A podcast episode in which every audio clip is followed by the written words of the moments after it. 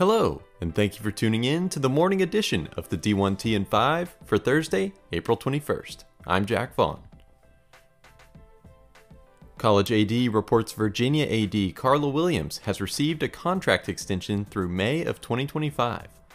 Her base pay will increase from five hundred fifty thousand dollars to five hundred ninety thousand dollars, with another three hundred fifty thousand dollars in annual compensation and one hundred fifty thousand dollars in deferred compensation per year. The deal also includes a one-time bonus payment of four hundred fifty thousand dollars, which transacted last year.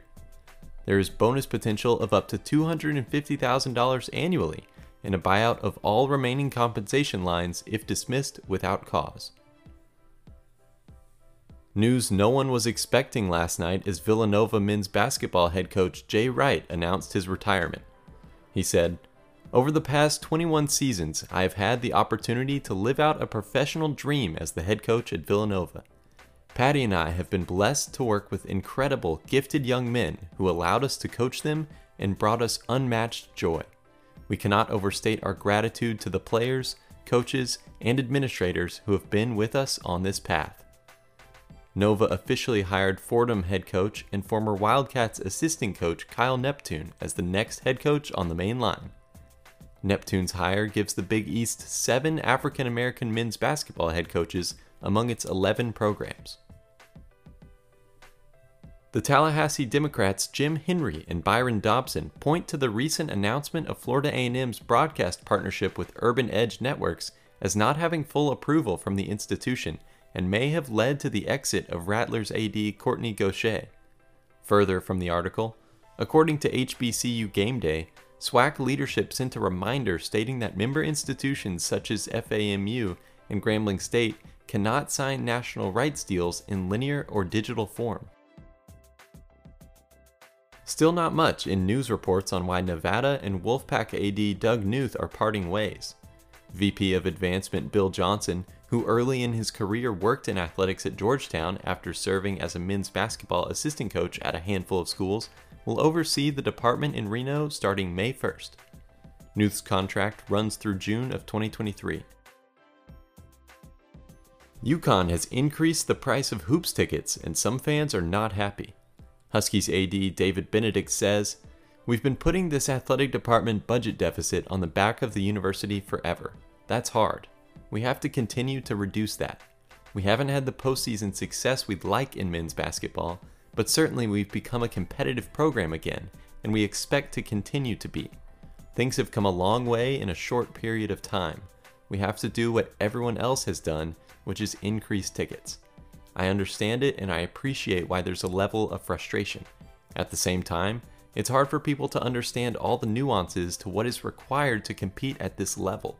The numbers speak for themselves relative to the revenues being generated by other institutions that our fans expect us to compete with.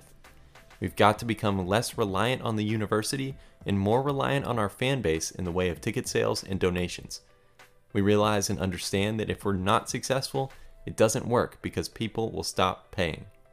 One couple saw their two men's basketball seats go from two hundred ninety-seven dollars to seven hundred fifteen dollars.